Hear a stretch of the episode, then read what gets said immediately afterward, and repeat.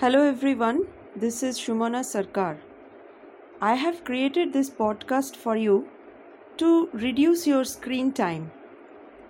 The topic of this podcast is People as Resource, which is chapter 2 of Economics, class 9. Now, before we begin, we need to understand what is a resource.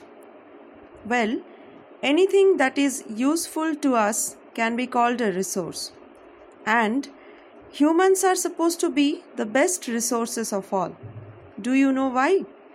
Because it is uh, only humans who can create useful things out of anything available in the nature.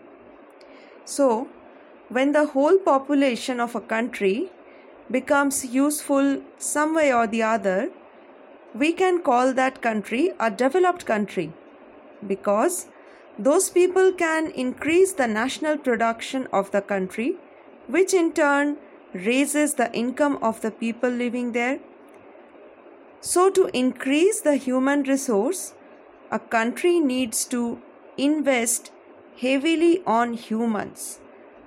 That is, the overall health, education, and skill of the people living there.